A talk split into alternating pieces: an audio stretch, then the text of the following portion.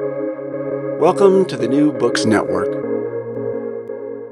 Welcome back to the New Books in Hindu Studies podcast. I'm your host, Dr. Raj Balkaran. More importantly, I have the pleasure today of speaking with Dr. Stuart Ray Sarbacker, who's Associate Professor at the School of History, Philosophy, and Religion at Oregon State University. Hello, Stuart, and welcome to the podcast. Thanks so much for having me, Raj. Oh, it's a pleasure. It's a pleasure. We had the good fortune of, of, of interacting not so long ago. Um, you gave a talk at uh, the OCHS uh, online weekend school um, on yoga. Yes, that's right. Yeah, the Oxford Center for Hindu Studies. Yeah, and it was uh, quite a treat actually to be part of that program, which I thought was quite edifying. I've been working my way through the uh, uh, recordings of the other speakers over the past couple of weeks. It was a really great program.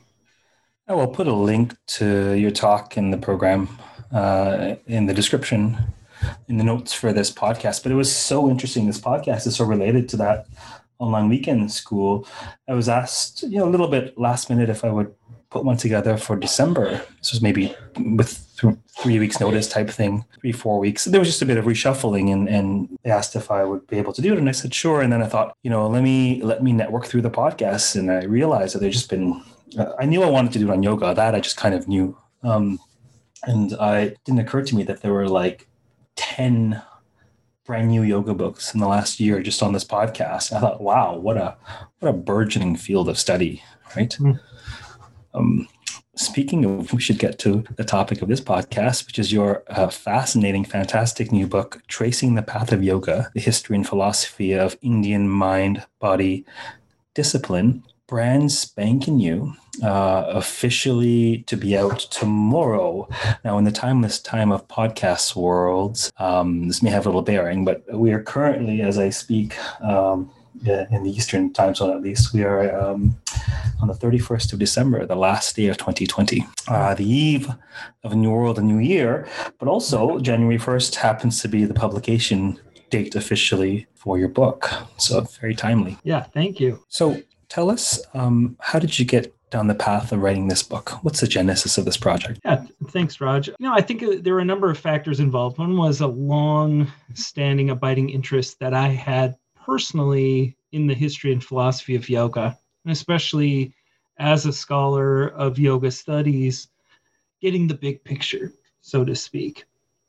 And um, I was inspired in my own graduate research by the classic work by Mircea Eliade, Yoga, Immortality, and Freedom, as well as works by David Gordon White, um, and perhaps more recently, Jeffrey Samuel.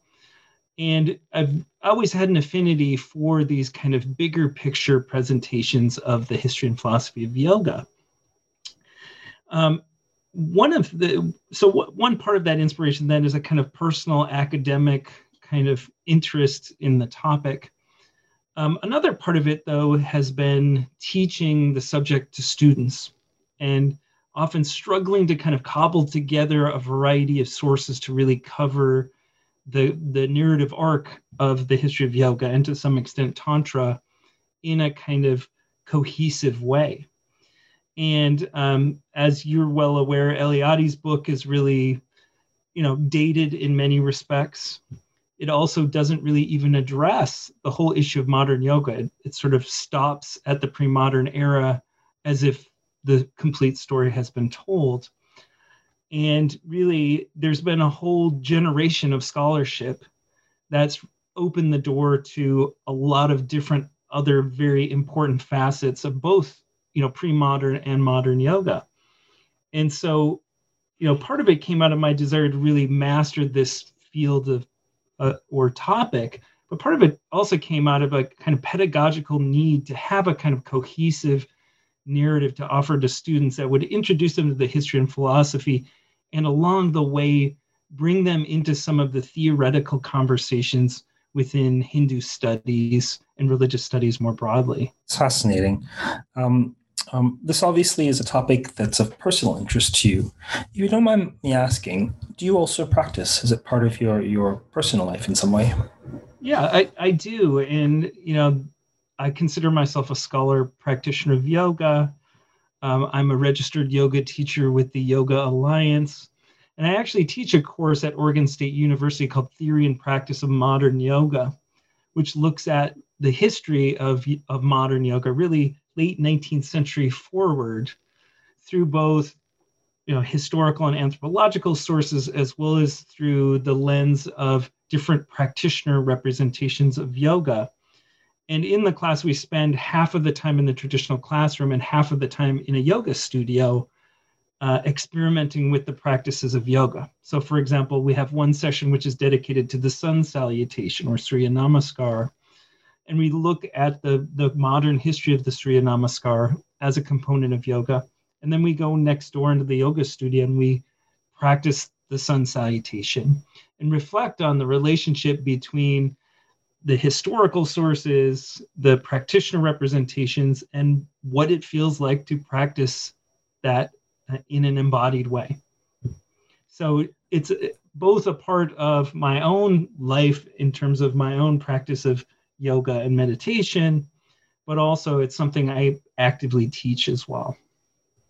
My most favorite analogy for straddling those two uh, intimately related worlds uh, of practice and theory is is sort of looking at music theory or music history in one room and then you know jamming in the next room if one if one is not tone deaf that's a that's a great analogy i think and and i will say this that my experience out with practitioners in communities out in the world has impacted in very profound ways the way that I think about yoga as a scholar.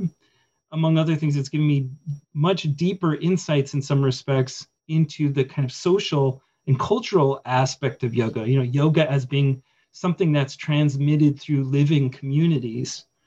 And likewise, as a practitioner, my scholarly work has definitely informed the way that I go about my own practice, how I understand and, and interpret what I see out in the world. And I should say, with this particular book, you know, I'm really trying to cast a, a bit of a wide net here, both, you know, as a resource for scholars who want to kind of go deeper into the, the literature and history of yoga, but also for practitioners, because I think if, you know, a good read through this book, I think will would open a person's eyes to a variety of elements of yoga that might not be apparent immediately, that might attune people in ways to their own practice and also the communities in which those practices are situated. So I would I hope that it it will be something appealing to readers across that spectrum. Tell us about the structure of the book in terms of the chapters and the, the sort of chronological layers of, of the discussion. The book itself is really structured to create a kind of historical arc. But that being said, you know, I really tried to set the stage early on by introducing a number of the kind of key concepts that emerge within the context of the larger arc of yoga practice. In fact, you know, one of the things I say early on is, you know, if a person's really looking primarily to understand modern yoga, maybe read that first chapter, which is all about defining yoga and then read the last chapter, which is about modern and contemporary practices of yoga. Those two together, I think, would give a basic literacy as to the story of modern yoga traditions within a larger kind of historical context. But really, the, the kind of core of the book is going from the earliest sort of stages of yoga's development, um, what I refer to as proto yoga, and theories about where the building blocks of yoga emerge in Indian history, particularly in the Indus civilization and in the Vedic traditions, and then really follows an arc that extends through uh, primarily Hinduism, Buddhism, and Jainism over the course of the early centuries BCE through the classical, medieval, and then modern eras. So, you know, it's it really is a kind of a big picture take. And along the way, I tried to kind of prov- provide a kind of historical cultural, political, and even economic snapshot of what's happening at each of these different phases of yoga's history so that it isn't just sort of the practices out there without any sort of context, but you understand that they're part of a kind of transforming Indic society. In terms of chapter two, uh, the, the, the, the, building blocks, as it were, um, in terms of uh, Indus Valley civilization elements and the Vedic tradition, uh, why don't you share some of those building blocks with us? What are you looking at there? Well, primarily in in referring to what I call proto yoga, in part because you know they're the explicit references to yoga, especially as a discipline. And that's really what I'm looking at yoga primarily through the rubric of a kind of mind body discipline. You know, appears probably not until the fifth or sixth century BCE. But a lot has happened before that in terms of, you know, the, the Vedic tradition and the Indus civilization. And one of the things I get into is how, you know, if we look at the Indus civilization, you know, roughly 2500 BCE, as the kind of foundational strata of Indian civilization, there's quite a few theories about some of the archaeological evidence there, in particular, a steatite um, or soapstone seal that bears an image that kind of looks like someone seated in a meditative position um, that's been often claimed as a, as a yogi, uh, either a proto yogi or even a proto Shiva. And um, you know, my argument in the text is it's intriguing, but we have no literary evidence to back that up. We have no uh, other sort of data to to support that theory, and that we're probably better off looking primarily to the Vedic materials for you know more substantive conclusive ideas about the history of yoga. And i will say this one of the things that came out of doing this research for me personally was a much more profound sense of how how many of the building blocks of yoga are already present within the vedic tradition and vedic civilization. You know and one example of that is i really came to the conclusion over the course of writing the book that mantra in particular has been a thread that has been extremely important throughout the history of yoga, whether in the Hindu, Buddhist, or Jain tradition. Um, in some cases, it's perhaps not as apparent as other contexts, but nonetheless, it's it's a thread that really runs through the history of yoga. Other disciplines like breath control or pranayama, you know, are an important part of the Vedic corpus, as well as various forms of tapas or ascetic practice. So, you know, many of the building blocks are clearly there, and we don't really have to speculate as much as we can just sort of see them transparently there. Another really important thing that you know I, that I've really sort of drawn from this research is that though some scholars will argue that yoga officially appears much later in this sort of post-Vedic period, in part because they point to the Buddhist and Jain emphasis on, on uh, cyclic existence, on liberating insight, and that type of thing. But in my opinion, that's just one part of a bigger puzzle. And one of the key pieces is um, what I call the numinous dimension of yoga yoga as self disciplining that leads to extraordinary capacities, um, which is to some extent really clearly evident in some of the Vedic passages as well as the Vedic commentary literature. So you can really look to that pre Buddhist and Jain and even to some extent Upanishadic period to see many of the building blocks of the sorts of visionary experiences that come to characterize yoga in the early period and in the classical era. So there's a lot going on there. And I would say doing this work has really convinced me m- much more than I was before that we really need to look at the Vedic tradition if we want to get at the roots of the phenomenon we come to understand as yoga. So, give us an example of the passage or passage that you look at uh, as evidence uh, um, for this numinous experience you refer to. Yeah, so one of the in the Vedic context, one of the classic examples is um, you know Rig Veda 10 136, the so-called Keshin hymn, which um, you know provides images of this long-haired uh, Muni or ascetic who um, drinks some sort of agent or visha, flies amongst the gods, and there's hints of other powers such as mind reading. In many respects, giving us a kind of snapshot image of a transformed ascetic practitioner who's achieving divine powers. And by, by numinous, in part, I'm referring to the idea of becoming a numen, becoming like a spirit. You know, the boundary between the human and the divine becoming fluid, and humans taking on the attributes that are typically associated with gods and goddesses. And this is just a, a really critical part of the practice of yoga throughout its history. When we start to see the formal yoga systems, one of the things we see is this idea that when you discipline your mind and body, you become very powerful. You become like the beings who exist in these higher cosmological realms.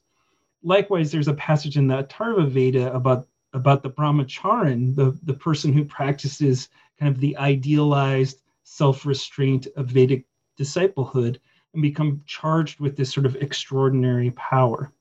And you could say, well, in either case, maybe there's some degree of hyperbole going on um, as a sort of you know way of accentuating perhaps the nobility and virtues of those stations at the same time the literature of yoga is is throughout its history filled with examples of these sorts of extraordinary capacities that come out of ascetic and yogic discipline would you say that yoga um, ultimately hails from indian asceticism well, I think they're they're intimately tied together. And one way of thinking about it, or one way I've found useful to think about it, is in some contexts, yoga and tapas are virtually identical. So some, in some of the different literary contexts, and, and I think in the contemporary context as well, yoga and tapas become kind of interchangeable uh, terms for self-discipline. And and in principle the idea that when you discipline your mind and your body you become very powerful but that power is sort of ambiguous. And of course we have in famous hindu narratives such as ravana the the villain of the ramayana who obtains extraordinary power invulnerability um, through his own efforts of tapas. And it sort of gets at the moral ambivalence of tapas. And there are other examples of that of individuals who for not so savory reasons discipline their minds and bodies and become very powerful almost overwhelmingly powerful and in that sense yoga as a just a simple disciplining of the self that yields these powers or capacities i think is a kind of baseline common kind of way of thinking about it but once we hit the kind of early to full on classical era we see tapas, asceticism being kind of subsumed within the rubric of yoga as one element among many others. So, um, famously in the Patanjala yoga system, in the Ashtanga yoga, tapas is one of the factors of niyama. Um, so it's one of the observances that the yoga practitioner performs, and there it's associated with, among other things, um, self forms of self discipline like fasting in particular. So I think there are two ways, at least, to look at this. One is to sort of look at tapas and yoga as both terms that relate to self discipline, but then as the more systemic traditions of yoga develop, tapas is sort of subsumed, subsumed within yoga in yoga's more systematic formulation. What would you say is the relationship? Right? Complex question, more mm-hmm. generative than uh, more generative than conclusive uh, in terms of a response. But uh, the relationship between yoga and tantra, particularly with respect to your observation uh, of the of the of the prevalence of of, of mantric uh, mantric recitation throughout the history of yoga. How would you describe the relationship? Yeah, I, th- I think they're intimately connected in a number of ways, and one of the one of I think the most prominent sort of connections that I make early on in the book that I think is something I return to on numerous occasions is if you know, we look at yoga first as a kind of disciplining of the mind and the body. you know, that arises out of this Indic religious context, and in you know, in particular out of the Hindu, Buddhist, and Jain context, that then becomes both synonymous with a goal of practice as well as different methods of practice that lead to either these extraordinary accomplishments, you know, mastery over one's embodiment or worldly experience, as well as mastery over um, the, the process of birth and rebirth, what I call these numinous and cessative goals, either obtaining power in the world or kind of freedom or liberation from attachment and aversion and other forces that bind us to the world. Tantra is a is a, a way of accelerating the process of spiritual development through extraordinary means. And so Tantra both in many cases embraces yogic practices. You know, for example, um, yogic disciplines of the subtle body, of mantra practice, of uh, u- utilizing pranayama and other techniques to manage one sort of energetic inner life in order to accelerate the process of spiritual development. I think they're sort of intimately connected together. And much like yoga, Tantra has a kind of ambivalence within it in terms of the power that one obtains through the practice of Tantra might either mean transfiguration or transformation into a kind of deity like being, or it can lend towards this idea of liberation. And I think in the Tantric context, often the two are wedded together. And you have these ideas of jivan mukti, of liberation in life, where you both possess these sorts of extraordinary powers and you're free from bondage to the process of birth and rebirth. Um, you know, one of the theories I sort of press a bit in the text, which is, you know, perhaps a bit speculative, but I find quite intriguing, is the idea that Tantra may have emerged out of a kind of interface between the kind of yogic and tantric practices that you see develop in particularly the Hindu tradition and female possession ritualist traditions where women were possessed by goddesses and that there's a kind of interface between those two things. And what you find, I think, over time is both yogic methods being integrated within tantric paradigms, but also certain tantric methods being integrated into yogic paradigms as well. So there's a kind of fluidity between the boundaries of yoga and tantra. I think especially as you get to the medieval era, where that where in many cases that boundary is very thin if it if it exists at all. The interplay of which you speak um, really reinforces, to my mind, um, my one of my two favorite metaphors for what we call Hinduism. Um, the first is the jungle, which we need not get into now, but the second is a tapestry, and I think of it as having these these five key strands or patterns, and and one of those patterns is tantric, one is Vedic, etc., etc. And and really, it's it's like any beautiful piece of art. You may be able to discern the elements, but the the interplay is it's more than the sum of its parts, and it really becomes difficult to separate out what's Vedic, what's tantric, what's yogic, what's uh, Puranic, etc., etc. Um, um, and also, um, when you talk about in your book the um, bifurcation between uh, how do you phrase it uh, cessation and numinosity correct yeah um, I can't help but think of uh, the Devi Mahatmya cultivating. My brain is not working today. I need more sleep. Cultiv- uh, culminating, or more coffee. Uh, the Devi Mahatmya culminates in this dual boon. The Devi uh, speaks out of both sides of her mouth, as it were, to to to give um, moksha, liberation, cessation in your language, to the merchant, and um, um, kingship, sovereignty, power over the world to the king, and, and, and this ambivalence. It's it's it's it's profound and it's, intriguing. You see this at every turn in in in, in Hindudom and certainly in the discourse of yoga. Uh, speaking of narratives of the goddess and such, what do you what do you find in terms of um, yoga in the epics and Puranas? Mm-hmm. Yeah, well, I, you know, I since I was going to be talking to you, Raj, I made sure I, you know, thought through this a bit, knowing about your sort of deep work on the Puranas, and um, perhaps should tread a bit carefully. But for the for the record, I turn off the specialist brain when I do these interviews for the most part. Please proceed, uh, uh, assured that you're you'll be fine.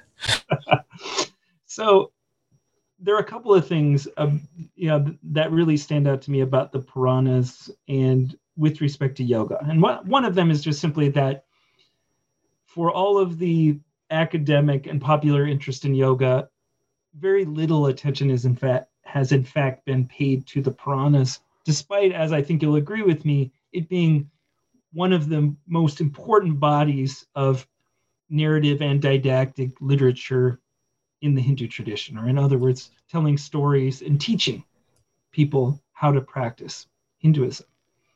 Would, would, would you agree? Without, uh, I would say, in my personal view, without question.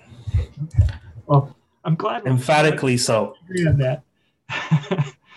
so there are really two key points that I, you know, I'm at least implicitly making about the Puranic narratives of yoga and, and Puranic teachings of, about yoga in in the in the book here. And one of them is that in this extremely important body of Hindu literature, which is, you know, what I think one should go to to really get a sense of, you know, the kind of core of Hindu narrative practice, theology, and so forth. One of the things you see is that the gods themselves are portrayed in many cases as practitioners of yoga, as embodiments of yoga, and as wielding the power or yoga bala of yoga. And I think it's it points to the ways in which yoga has been very much a critical component of the mainstream of Hindu narrative and, and practice. Shiva, for example, uh, is referred to as Yogeshvara. And likewise, in the epics, you see Vishnu referred to in that language as well as, as masters or lords of yoga. Um, in the Shiva Purana, Devi is referred to as, as a kind of patron of yoga practitioners. Um, and in, in some cases, Shiva, for example, is portrayed in the kind of iconography of a yog, yogin or ascetic in the Shiva Purana, the, there's profoundly effusive language uh, about the nature of Shiva as a yogin, as a practitioner of yoga, as a master of yoga, with innumerable epithets or or uh, sort of na- special names given to Shiva that reflect his mastery of yogic practices. And so, um, if one is sort of wondering, well, you know, how important is yoga in the context of you know Hindu narrative literature and the representations of Hindu gods and goddesses in the Puranas, one of the things you see is it it's it's critical. It becomes woven into the very fabric of how God or the goddess is to be understood. The second point that I'm again, you know, at least implicitly, if not explicitly making, is that the didactic sections of the Puranas on yoga um, which feature a range of different methods of yoga, um, including the sort of uh, split between uh, karma, bhakti, and raja yoga, for example. Um, there are sections that talk specifically about Shiva yoga, the, the yoga of Shiva. But in mo- many, if not most, of the major Puranas, including the Vishnu Purana, the Agni Purana, the Vayu Purana, the Kurma Purana, the Linga Purana and Bhagavata Purana, you see yoga integrated into the Ashtanga yoga or eight limbed framework, which is most often associated with Patanjali, but there's no mention of Patanjali explicitly within these passages. But nonetheless, a kind of integration of yoga into an eight limbed paradigm that draws together not only a kind of classical framework of yoga, but integrates different sectarian orientations. So a Vaishnava might, you know, practice dhyana or meditation on Vishnu or Shaiva on Shiva, um, as well as integrating what were probably emergent variations on asana and pranayama practice. And then I think very importantly, integrating together a kind of sectarian devotion. You know, uh, someone who's reading the Shiva or Linga Purana is typically going to be a Shaiva devotee, but they're also going to learn the Sankhya system of yoga philosophy. But ultimately, it's all subsumed in many cases under a larger Vedantic banner. So we see a willingness to kind of see sectarian identity as well as these different philosophical systems as all able to be reconciled into one larger yogic frame. And I think in many respects, that is a foundation upon which many of the modern representations of yoga are built. So, for example, when I look at BKS Iyengar's light on yoga and the way that he uses the Ashtanga yoga paradigm or eight limb paradigm in light on yoga to frame the history and philosophy of yoga, I don't think that's a novel approach. In fact, I think you see that quite evident within the Puranic literature. So he's not innovating as much as he's representing a kind of traditional way of thinking about and framing yoga. So there's a lot to be said, I think, about the Puranic materials. And I hope, you know, one hope I would have is that this might spark others' interests in looking more deeply at that issue. It was a fascinating chapter. Maybe to my surprise, it was a chapter. A chapter five of Stuart's book is uh, Hindu epic, Puranic, and scholastic representations of yoga. I believe in your talk at the OCHS, you were talking about elements of the Shiva Purana, if I'm not mistaken. Um, yeah, but yeah, but, no, but it, mm-hmm. go ahead. No, the, the the the Puranas. I mean, there's so much there yet to be mined, and we're we're I think just now um, getting over the hangover of the slicing and dicing and historicism and the the sort of um, um, dismissing of them as sort of haphazard or patchwork or Brahmanical conceits. We're finally over that hangover, and now we can. Part of the work that I do is to to develop sort of strategies for how to deal with texts like the Puranas that are that are are, are, are um, um, understandably unwieldy for scholarship because they're such patchwork quilts. Yeah. Yes. Um, I couldn't agree more. And the Shiva Purana, which I had a project on recently um, and presented at the World Sanskrit Conference about, you know, some people argue that the these Shiva Purana in its sort of modern recension is a kind of hybridized text and, you know, should be thought of as a relatively sort of recent patchwork invention, though parts of it may go back, you know, to a, a considerably early date.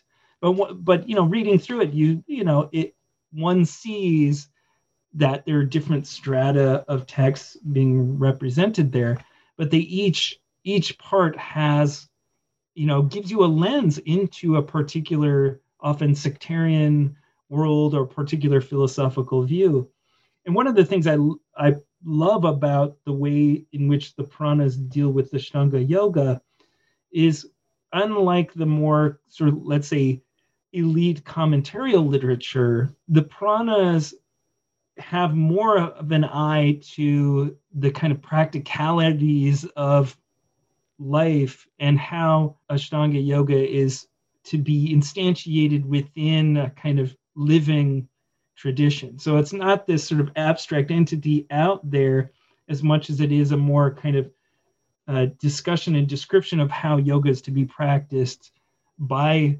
people in whatever situation they find themselves in the world. So it's a little bit more attuned to a kind of social and cultural context, I think, than than you see within the elite literature. I think that's that is uh, core to the, the, the function and the usage of the Puranas. Um, um, um, um, uh, to my mind, the, the the various layers when you're looking at a Purana. Like to, the, the, this is Hinduism, right? So the, the cultural software of Hinduism, the Puranas in many ways are the most up-to-date version of that software where elements of the software may be ancient. Mm-hmm. Yes, of course, and foundational, but but culture it's dynamic. The the, the Puranas um, they, they celebrate dynamism. They, they the, the polyphony of the Puranas is the polyphony of Hinduism That's why it's this made up word of everything else that we call Hinduism, because it is everything else. And there's no elegant way. Uh, if you if you squint the right way and the sun's shining, you may see the tapestry one moment and then see the jungle the next moment.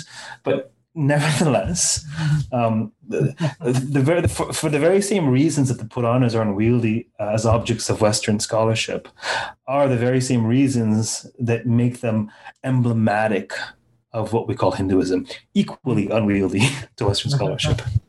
Thank you, thank you. I, I, I appreciate that very much, and and I you know I, I think there's a lot more to be learned on the topic of yoga within the context of the Puranas.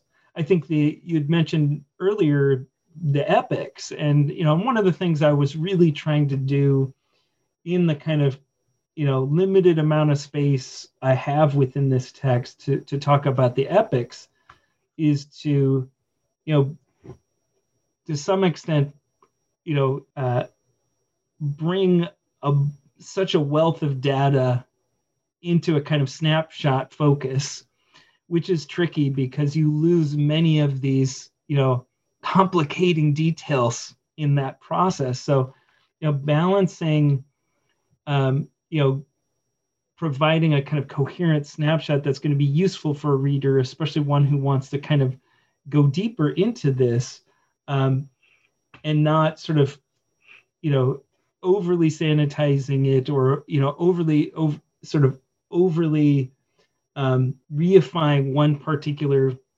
reading or interpretation of those texts was was very important.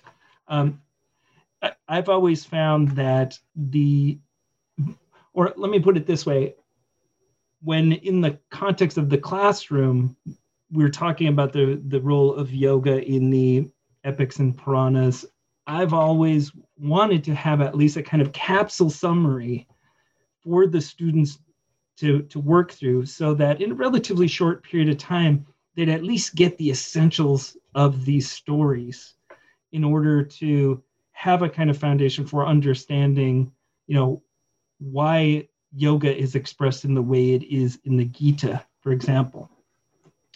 But the, the challenge then is to provide that kind of capsule narrative without closing off a lot of the other important elements of the story. And so, with respect to the epics, I've tr- tried to provide these kind of core narratives, linking them to the kind of important discourses about yoga within those texts um, and then you know amply footnoting it. So if people want to go deeper on any element or aspect of this they'll have the opportunity to do so. And i think similarly with the Puranic materials i mean it's such a vast vast amount of material that there is a danger that you know presenting five pages about it is going to give the reader the impression that it's considerably more homogenous than it actually is. Um, and so, as with much of the book, I'm amply noting different sources to refer to um, in order for the reader to go deeper and see more of that complexity um, if if they want to. Oh, so you know. it's, it's a balancing act. Yes, and, and good books are beginnings, yeah, more than endings. Um, and and with the Puranas, I mean, I find myself teaching on the Puranas all the time and and, and um, presenting interpretations of them. Um, and I think uh, at the outset, it, it is to be known or to be declared, to be clarified that um, uh, these are textured texts uh, that have served various functions over centuries, if not millennia. And so we are we are using them for a purpose in this time. We're we can glean a little bit about the world behind the text, a little bit, uh, next to nothing. And here's the world within the text, and how to make sense of that. And here's one way to make sense of that. Or, you know, this. Is, I think the, the the, the guiding principle is that there is no one way in, to interpret a rich mm. narrative because it's doing so many things, and it'll continue doing stuff for subsequent ages based on how it hits um, um, um, future readers. There's this um, I was teaching this course. Uh, oh, what was it? My goodness, my brain today. Yoga and Hindu mythology. It was at Yogic Studies, Seth Powell's platform. Fantastic platform. Had a fantastic experience. Great students. couldn't believe so many people were interested in learning about Hindu mythology. Nevertheless, um, I decided to bring up a, story that came to mind that I wanted to fold into to, to the text to teach something about yoga and uh, I knew when I was designing the course. Now, I want to, I really want to talk about this ancient rivalry between uh, uh, Vasishta and Vishwamitra. It's this, so this between these two sages, and, and, and to me, one is sort of Brahmanical inner spiritual power, and the other is you know royal kingly outer Kshatriya power. Because you know um, um, um, Vishwamitra is the only. Um, uh, Kshatriya who ever actually becomes a Brahmin through through through through through extraordinary effort. Um, I just remember when I was uh, looking at the Valmiki Ramayana for my master's research, this must have been 2008 ish. The story stayed with me. I couldn't remember the details, but I like have to go back to the story because there's so much juice there. I look into the text, and basically Vishwamitra steals Vasishta's cow. right? This this Brahmanical image of you know the, the butter, the ghee, you know, um, um, the, the, passive ahimsa, this this visage of of Brahmanical power, and and the cow runs back to Vishwa, uh, to Vasishtha and says, "What have I wronged you in some way? I'm, I'm, so sad. Why are you getting rid of me? I thought I was good."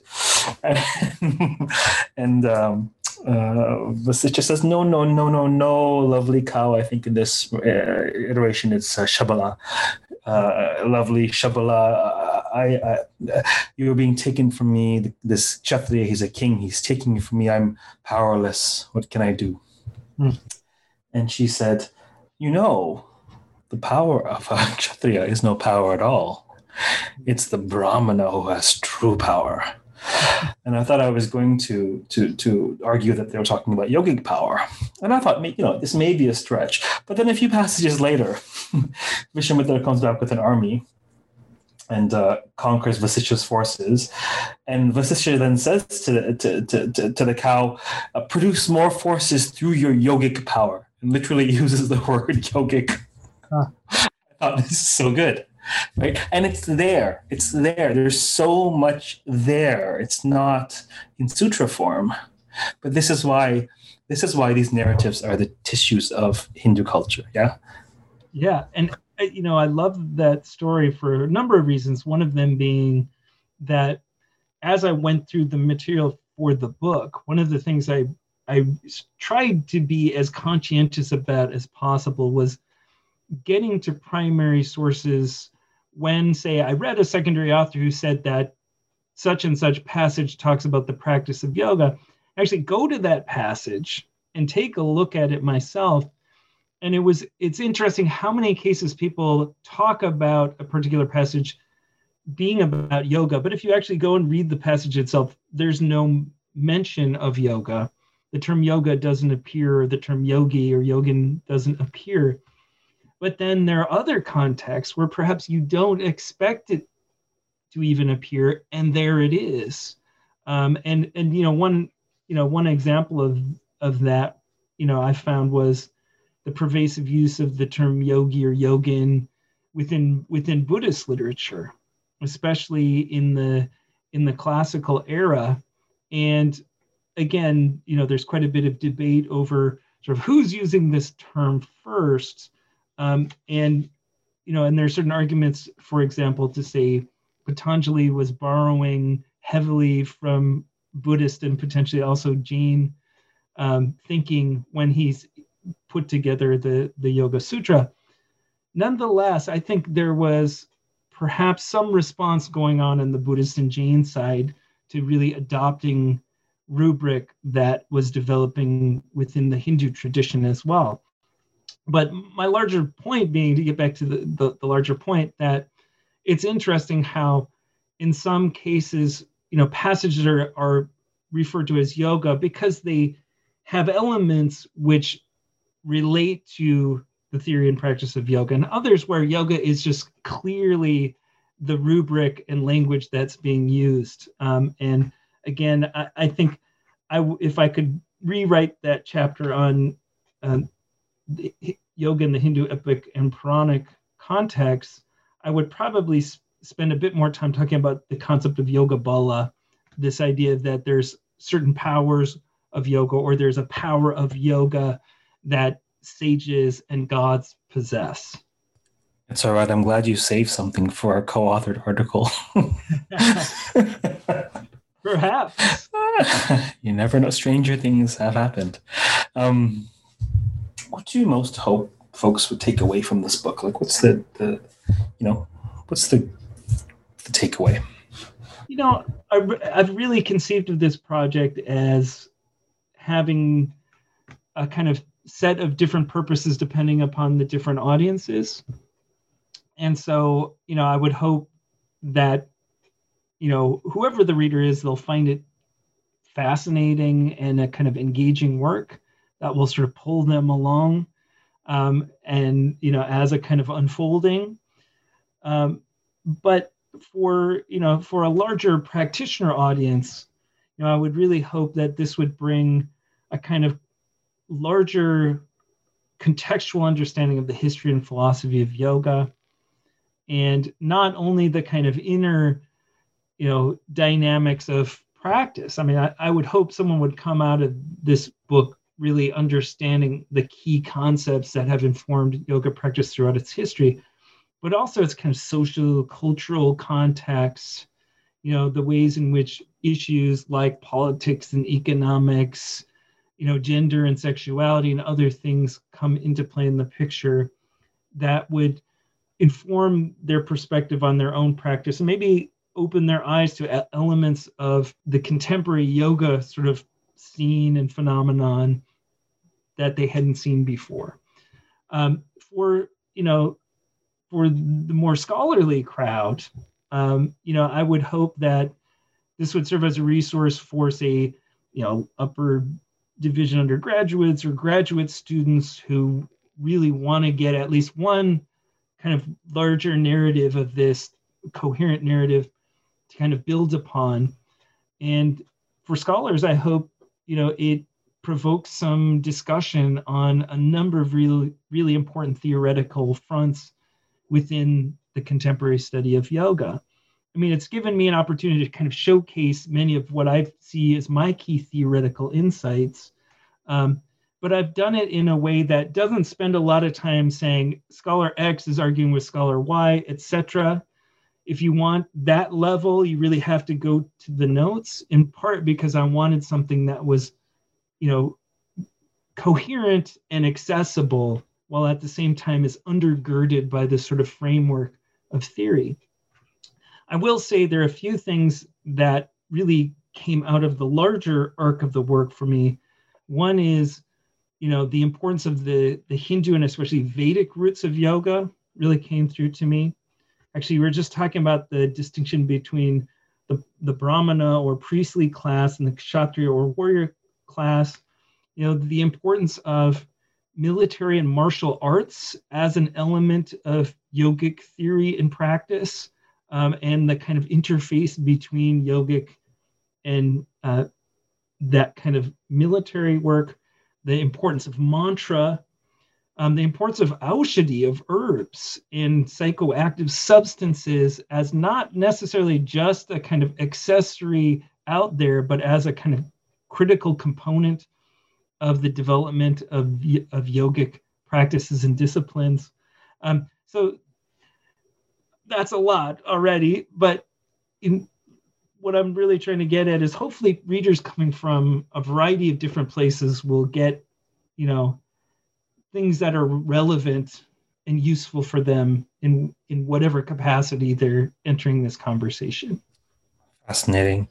Is there anything else about the book you um, had hoped we would highlight in our conversation? You'd like to talk about? No, I, th- I think I think we were pretty comprehensive uh, Raj, and I really appreciate having the opportunity to talk about it. Well, it's my pleasure. This is a labor of love. Um, and uh, among the many functions uh, of this podcast is um, lockdown sanity for listeners and the host alike. and at times, lockdown insanity. Um, and in many ways, perhaps um, this is a this is a, a needed uh, indulgence for an extrovert who happens to be a textual scholar of Sanskrit narrative. I don't know why I didn't study people, but anyhow. Um, no, it's been lots of fun. Uh, before you we close, uh, why don't you tell folks what you're working on now? Yes, I've, I've got several projects that I'm working on right now. Um, one of them is is a project linking religion and technology, and in particular, looking at the ways in which this dynamic between, um, let's say, uh, the attainment of power and spiritual, if not ethical, transformation can be applied to emergent technologies of human augmentation or human enhancement. And in that, I'm really looking at, among other things, the interface between certain contemplative technologies, um, the practices of yoga and meditation, and psychedelics within the contemporary context. So that's one of the key projects I'm working on. Um, I also have some other much more yoga specific work being done. Um, I'm in the process of completing a paper that looks at the notions of nirguna and saguna uh, ishvara, uh, the idea of either a God who has form or God who is formless, as might be um, intimated within the context of the uh, Patanjala yoga system and um, yeah, and a few other things that are sort of side hustles that I'm working on that may become bigger projects. Um, one of them being a book comparing um, the Ashtanga yoga system with the Ashtanga or Ashtangika Marga, the eightfold uh, framework within the Buddhist tradition. So a lot, a lot to go with there. So you're bored, essentially.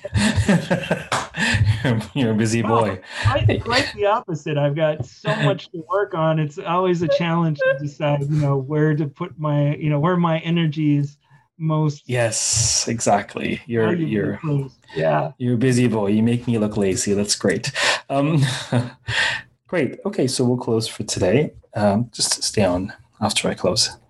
So, for those of you listening, we have been speaking with Dr. Stuart Ray Sarbacker, who's associate professor at the School of History, Philosophy, and Religion at Oregon State University. We've been talking about a fantastic book, which officially comes out New Year's Day 2021, a new beginning for all of us called Tracing the Path of Yoga, the History and Philosophy of Indian Mind Body Discipline, SUNY Press 2021. Thank you for appearing on the podcast. Been my pleasure, Raj. Thanks for having me. And for those of you listening, uh, stay safe, stay sane, keep reading, keep listening, and keep contemplating this crazy thing called yoga.